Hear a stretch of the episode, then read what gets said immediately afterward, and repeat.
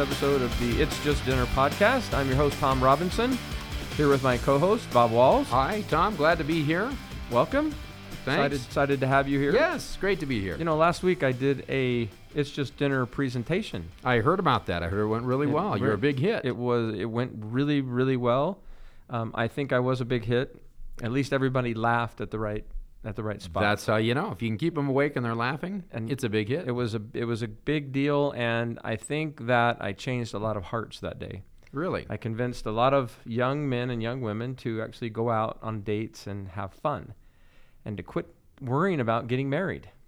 Now, isn't that kind of the the what we're trying to do with this whole thing here, Tom? This- is to change hearts, to really to change the paradigm of the dysfunctional nature of dating that we find here in Utah County and in the LDS culture. absolutely, and I think the problem that we're faced with is that the the beliefs that these young people have have been uh, they've been indoctrinated with it, and that's a really unusual word to use because I have to be really careful not to Yes. associate with the doctrine of the church. But a lot of what they were taught by their parents and by their young men's and young women's leaders have kind of forced them into these beliefs about what dating is and what dating should be, and that when they come to BYU, it's all about going out and getting married, and that they shouldn't really be that interested in having fun. And so the whole this whole podcast, my my presentation, firesides that I do, all about really kind of changing that paradigm. Right, so we have a paradigm that exists and it is dysfunctional, which we have identified. And so, whose fault is that? I think it's your fault. I Bob. think it is too, and that's what I'm here to do today. I'm here to just lay myself bare and confess. This is called Confessions of a Church Leader. That Um, might sound odd. it, it does sound odd. So explain what you're talking about. Well, um, I served uh, twice as the young men's president in my home ward, and, I served. and by the way, I was three times Yes. as young men's president. Well, and that's kind of what happens Yeah. to you in the church. Yeah. That you know, if you're energetic and you like going to church and stuff, pretty soon you get, Get called to the young men's calling, which is what I wanted to do Right. because it's it's a lot more fun. You get the same credit for going camping and doing playing basketball Right. that you do for sitting in those boring high priest meetings. Ooh, I should probably shouldn't have said that. um, but I, then I served in both of those wards. After I was the young men's president, I served in the bishop as the bishop of those wards. So for eight years, I was the young men's president, and for ten years, I was the bishop. and you were my and you were my bishop. I was, Yeah. and, but you weren't not one of the young men in the No, I ward. was Don't not. let's. I was you not a young I'm man. Not that much older than you, Tom. Um, but during that time, it's interesting now looking back on it, and I tried my hardest, and I, I think I did a good job of, of you know, teaching the doctrine to the young men Yeah. and running the programs of the church, Right. the scouting program and the venturing program, the exploring program back when we had it. But when you're a church leader, you kind of look for different marks, markers of success. right. And so most of the time you're kind of wondering if I'm doing a good job. And it's not, you know, the, the stake president only comes and talks to you when you're not doing a good job. But kind of one of the things that you look for, and I think this is pretty common for most uh, young men's presidents and bishops in the church, and that is if you can say, every one of the priests in my ward served a mission. All hundred percent. A hundred percent. Then that means that you were a rock star. You were stellar as the bishop and the young men's president. And I think in our church that hundred percent means a lot. Right. In a lot of different Yeah, areas. we, we, we incorporate that in, and I think a lot we do that because we don't really have any under indicator of how well we're doing. And everybody wants to do a good job. They want to serve well in their calling, and they want to do a good job, and they want to help the members of their ward or their young men's quorum that they're working with. And so this isn't the doctrine of the church. It's not like you know you get a directive from Salt Lake that says have every young man in your ward serve a mission. You know, certainly President Kimball said every young man should serve a mission, and I think President Hinckley followed that up with every worthy young man should serve a mission, and and then uh, so I think that I and many other church leaders uh, maybe went a little bit further in order to accomplish this. Well, we took that charge very serious. We did. And we heard President Kimball say that, and I quoted that many times Yes. in, in young men's and priesthood meetings that every young man should serve a mission. And, and I did everything I could to go out and try to help the young men to go out and prepare and get ready to serve a mission. And and I think that was good. I, I think that our intentions were good. We weren't bad Oh, and there's, people. and there's nothing this. wrong with going on a mission. No, there's certainly It's- not. It and uh, absolutely changes right. young And men that- and makes them makes them better men. Right, it does, and, and that's what I'm saying here. And I think our way that we instituted this was good, and that we we said if I'm going to be a missionary, I'd be a missionary now because we sing that song. Right. Right. And, and and so we decided that the time for missionary preparation began in the deacon's quorum. At 12 years old. And so that's when you got the Aaronic priesthood, and we decided that that's when we would start your mission preparation. It's still a good idea. But I think that we took a look at that and we said, what are the impediments of serving a mission? Right. What things are going to keep a young man from serving a mission? Right. And, and so we identified certain things like having a car or, you know, being in Not- financial not getting your or- Eagle Scout. not getting your Eagle Scout. You know, we, we identified those things. But I think the main thing that came in our crosshair was having a girlfriend Oh, no question. that, that derailed you from serving on a mission because some kids you know they got to that age and they didn't want to leave their girlfriend and so you know or they weren't worthy because they 'Cause they had a eh, girlfriend because they had a girlfriend and and so we decided that um, it would probably be best if they just didn't associate with girls right. because that was just a distraction and that would remove them from what our goal was of being full-time missionaries Right. so I, I, I still don't know that that was a really a bad thing, ex- No. except I think we were looking at it in hindsight, and we were looking back at it on our missions, and I, you know, I remember thinking, why did I waste my time dating all those girls before my mission? Because they all married somebody else, Right. And Well, so I came home and married the most beautiful girl in the world. So why did I waste all that time dating? I should have just come home and married her when I got home from my mission. And so it was a waste of my time. Right. And I think I think a lot of men our age maybe sat on their missions and said, "I wish I had been a little more prepared. Right.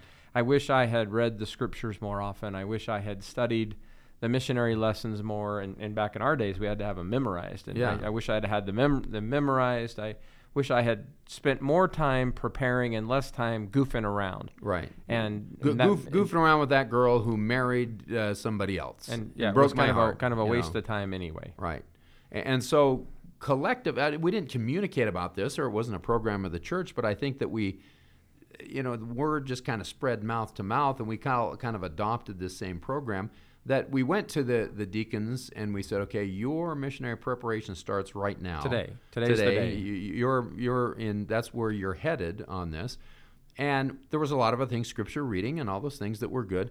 But among that, we said to the deacons, you know, those girls over there, the beehives, they're great and everything, but don't pay a lot of Yeah, attention across to them. the hallway are the beehives. yeah, And don't mess around with them. Yeah. Don't get involved And- with them. because they're trouble. They're they well they distract you. Yeah, they distract they you distract from your you from the ultimate objective, which is to serve a mission. So- is there- and, and at 12, that was not really a, a, a problem for the deacons because they didn't really like Yeah, girls at kinda- that age they were anyway, and- gross and the girls certainly didn't like them, you know, because they were picking their nose and you Yeah. know whatever. Eh, They weren't ready for you know for interaction with the young women, and so that was kind of easy at 12. But at 14, the boys kind of start noticing These girls look different. yeah, they they're you know their body is different than my body, you know, and so they start to becoming intrigued by that, and so we stepped in and we said, now, uh, proper relations with a young woman is that you don't date until you're 16, and you know once a month we'll have a get together with the Laurels and we'll Be- the, yeah, the- or the the, the, uh, Mia Maids. And we'll do some kind of an activity, and that's the proper relationship that you have with the young women. But other than that, just kind of leave them alone because they're going to distract you from your goal, and that is going on a mission. serve a mission. And so that was pretty easy to do too. But then they come to 16, and oh, now Oh, finally we get the date. yeah, now they can date, or they think they can they date. they can. And in many cases, we pulled them aside and we said something to the effect, you know, if you're going to date, go on a group date. And you really don't need to date at all. You know, in fact, if you don't go on any dates before your mission, it's just kind of a waste Well, of your we'll- time. and and I, I think maybe they said we'll let you have that one prom date, yeah, and that's it. But you have to go in a group. But it had to be in It a group. has to be in a group. And so that whole thing kind of blew up and exploded too. Anyway, because the uh, we, we came up with this idea, and I don't take credit for this. You know, I'll take credit for my fault, but I did not invent this creative dating No. business. There, I don't know. There's some woman somewhere who invented that, but it was not me. I'm, I'm not going to get blamed for that. Where if you're going to go on a date with a girl, the the prom or whatever, you have to do some spectacular thing to ask her, you know, akin Oh, to yeah. a, a, a proposal. You know, you've got to fill her bathtub with fish, or you've got to fill her room with balloons, or you've got to get a sky writer to say, Will you go with me? And then she has to do some spectacular thing to say, Yes, uh, you know. And, and I think the problem with that is that we, in the few times that the young men did go out on dates during those uh, formative years of 16 to 18, they were taught that it had to be a spectacular production. Huge event, yeah. A- well, and- and even worse, we they would put something on the, the young woman's front door. They would knock and they'd run away. Yeah. So you didn't because then You- they had to respond yeah, to they, you they in kind. and you didn't want a face to face No. confrontation there. So it, it had to be it had to be secretive, Right. you know. And uh, so then you went on the date, and it started with breakfast, and then you went and had breakfast with the group, and then you came home and you changed and you went and played volleyball or some kind of thing, bowling or whatever, and then you you know you came back after that, and then you got dressed and you went to the To the the, dance. dance or the prom, and then afterwards you went to somebody's house and watched a movie, and then after that you went to somebody else's house and had ice cream, and it, so it was a day long event, Event. that you did one time. It, it was a one time Right. you know thing, unless a younger girl asked you out. But a lot of times that for many young men that was their date right, that they went on. And so we looked at that as a positive because we said just go in groups and then that way you're not going to be as distracted safety safety in numbers. and, and you're not going to get um, serious with anybody. And I think that we failed to understand the importance in those formative years of developing real proper relationships with young women of your age right. meaning learning how to talk to them and learning how to uh, because women think differently than men Yeah. Oh yeah. So then uh, there's a lot of people and parents are to blame on this too uh, that they tell their sons they can't date until you're 18 single date Right. Uh, only group dating between 16 and 18. yeah and then at 18 you can single date and and the problem with that is now they go on missions at 18, At 18, right. And so your date ends up being another 18 year old male who you're going to now go and live with for two years. And it's very clear on your mission that you're to stay away from girls completely. Oh, absolutely. That now they're Arm's length. Yes. And, and we go to extensive measures to convince the missionaries to stay away from girls. And if they seem to be flirting with the girls, you know, we report that to the mission president, and They're transferred right they're- away. Yeah, and so there's the, the girls are taboo when Right. you're a missionary, and that's for a good reason Oh, because we, we do have problems. So now you come home from your mission, and so the, the problem with being the young men's leader, it's great, and I loved it. That was a great uh, aspect of my life. But you didn't really realize uh, what happened to them after they had their mission farewell Right. they would leave on their mission, they'd have their farewell, and then they'd come home and they'd give a homecoming, and it would be just spectacular. And we'd say, wow, they've really changed in the last two years. You know, now they're very spiritual and amazing what that mission did Right. for them, and we were right. And then they left, and we just assumed they went off and lived happily ever Right. after. And so we never saw uh, the young men after th- their mission, many times after Right. the mission homecoming. They went someplace else and they were not in our purview anymore. So we were concentrating again on the 12 to 18 year olds as our primary missionary training Yeah. function. And then as a as a young men's leader, we had all these young men go on missions, and we were successes. right. We had we had successfully sent all these young men out on missions. We had done our jobs. They had come home and they had brought, done their homecoming talk. They'd went off to college, and then we kind of patted ourselves on the back Right. and said, "Congratulations! Look another, how well we did." another success Another story. success story. And then we just wait around to get their um, Their- invitation to their wedding. To, their wedding. Right. And and that was our our factory that we created. Right. So for many of the young men, it worked well. You know, there there were some who went through that process, and it worked just fine for them. Um, but I don't think that we, you and I, really discovered the problem until we were called to serve in the young single adult. Right. That's when stakes. that's when I began to realize that all was not well. right. We, we realized that this plan had some flaws. There were some it. a few flaws. And that was a little bit concerning because we kind of created this mess and now we were living it. Yeah, and I and I, I quite honestly, as a bishop, I sat and I pondered this and I thought about it and I and I looked at it and and I thought to myself, I honestly thought this in my mind: What have I done? Yeah. What have I done that has caused this problem? Mm-hmm. And the problem simply was that we raised a group of young men who did not know how to talk to young women and certainly did not know how to date them. Right. And when you talk to them, when I would talk to them one on one, they would say to me, I, I have never been on a date before. I have never asked a girl out on a date. And I thought when I got home from my mission, it was going to be so easy. Right. It was going to be so simple. I was still dealing with investigators of the church every day, and I was approaching them and I was talking to them. And now talking to a young woman was going to be easy. Mm-hmm. But they found out that that wasn't the case, that it was a lot more difficult than they thought. And I thought, how could I have prevented this? Right. How could I have made this better? And I honestly, I looked back at my own life and I thought, well, how was I different than that? And the one thing that I thought about, and you and I have talked about this many times, was that I dated. Mm-hmm. And I didn't date a lot, but I did date. I did ask girls out for dates on the phone. I went, my parents allowed me to go to the movies with young women or to putt putt or to uh, bowling or whatever. And I would go one on one with these girls and I would talk to them and I would get to know them and I would interact with them so that when I came home from my mission, I didn't have that handicap. And, and then, as you said earlier, as you were talking, that somehow when I became a young men's leader, the, the most important thing for me was that, that that those young men that I was in charge of go on a mission.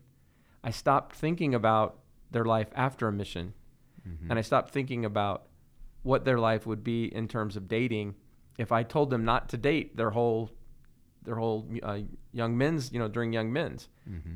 And then, and then I got a little worried about it. Well, and I think the reasoning that we did that, as I look back at it, and it was all based on good things. We weren't, um, you know, we weren't bad people, but we came up with the statement, "the best two years of your life." Oh yeah, And I think that statement was a reflection of how we felt after our missions, even though they were hard. And we look back on them and said that that was a wonderful time of service, and it was the best two years of my life. And we we kind of adopted that That as, as as what a mission is. Right. And it's really not necessarily true. no. You know, especially today. If I tell my wife my mission was the best two years of my life, that does not make her feel very good. No, in fact, in fact, Sunday I brought that up in my my presentation that I gave to one of the wards, and I said, I said it was not true. It was not the best two years of my life, and I, my wife was there, and I pointed at her and I said, two years with that woman were the best two years of my life, and I actually scored a lot of points. Yes, By saying that, so- That- that's what but I that's the say, uh, truth. either the first two years of my marriage or the last two Yeah, were the, were the, the best best, two. The best two. But I, you know, I certainly can't tell my wife, look at her in the face, and say the best two years of my life was when I was living with other men. And I didn't know you. I mean, there's been a lot of that's transpired, and you know, having my kids, and there's a lot of life left Right. after those two years. But in the young men's program, that's all we focus on Right. is that that's going to be the best two years of your life and that the mission is the most important thing that will happen to you. Okay, so life. how do we fix this? You Well, know, you I- and I have talked I- about it's just dinner. We've talked about dating. But if we have young men walking around the Provo area and, and the Utah area, and we have them afraid to talk and afraid to date, and they've never done it before, and they've been caught up in this this little cyclone that we've created, how do we fix it? How do we help them from this mm. point on? Well, first we have to stop the bleeding, and we have to get the message to the parents and the young men leaders: stop doing that. yeah, please tell your parents to listen to The, this the- podcast. the- the mission is not the most important thing in your life. Actually, getting married in the temple for time and all eternity is the most That important thing the, in your life. the number one thing. And, and and by the way, we do a great job of mission prep. yes. At- from from from 12 to 21. We do a terrible job of celestial marriage prep. So let's keep the mission prep, let's put it in context of doing uh, of temple preparation to say that having a relationship with a young woman and marrying her in the temple is the most important thing Right. you're going to do in this life. So it requires you to step outside of yourself and get to know and have conversations with you don't have to kiss girls you don't have to have inappropriate relations but you can have appropriate relations Right. where you learn to talk to people of the opposite gender and realize they're different than you and make friends with them So the the answer to this, at first, you know, I think that uh, I blamed this on the young men. I thought, well, what's wrong with them? What's wrong with you? They don't know, and and so realizing now that it was my fault. And, and taking full responsibility with all your dads and you know and everybody else, uh, you know, collectively. I'm not going to swing on my own for this, but, but uh, I think now the, the, the most important thing is that the young men need to learn how to have conversations with um, with gr- with women their age that they're not necessarily attracted to. Right. That it well, it, it ha- attraction really doesn't have to be a part of it. Right. It has to be just actually sitting across and having a conversation. Just me and you talking and getting to know one another. And, and the more they can do that, and the more comfortable they can come with just having a casual conversation with someone, the happier they're going to be Right. and more comfortable they're going to be in dating. Right. And so dating doesn't become a task. Now, okay, I went on my mission and I'm come home and I'm looking for a wife and and it's too much pressure where dating is supposed to be just about fun. Just about having a great time. meeting new people, getting to know them and communicating with them and having fun. And how many times have you and I said that just on this podcast? to so many times. If we had a nickel for every time, we could afford a free dinner at Guru's. So listen, young men and young women, there is a cure for this. And it's just actually going out and sitting down and talking one on one. And that's why I, I came up with It's Just Dinner. It's just I wanted to figure out a way to make it easy. I wanted to make it easy, an easy way for a young man to go up to a young woman and say, you know, hey, let's go have a meal and let's talk. I remember last week when I asked you out, and let's have a let's have a conversation and let's get to know one another and make it simple and take all the pressure out of it. And let's just if we can get all the young people that are listening to this to just stop stressing over dating and marriage and just start thinking about having a good time, then maybe we can fix some of the things that are going on. And I think your concept, Tom, here is brilliant. It's a brilliant idea. And I think if uh, the young single adults in the church and here in Utah County listen to our podcast and listen to your presentations, their hearts will change. I hope so. and they'll see a change, and we can we can actually change this uh, dysfunctional nature of dating and turn it into something fun by just shifting people's attitudes towards it. Instead of it being a process and a task, it's now just a fun thing to do. So I totally support what you're doing here, thank you. Tom. Thank and I, you. whatever I can do to support you, uh, other than giving you money, great job. I'm happy to do that. Well, listen, everyone, we have a Facebook page. It's the It's Just Dinner Facebook page, and go out there and like us. And uh, when you go out to dinner, take a picture, take a selfie, and put it up on our Facebook page. Tell us about your experience. Tell us how, how much fun you had getting to know one another. And then we also have a website where we're it's packed full of information, ideas. Uh, it's not about marriage. It's just about dating. It's just about having fun. It's it's just dinnerysa.com. We also have an Instagram page, so you can follow us on It's Just Dinner YSA on Instagram. And we're doing a we're trying to really get the word out and trying to get a lot of information out to you just to try to help you to have fun. So look, just go out there and have fun and have a great time getting to know one another.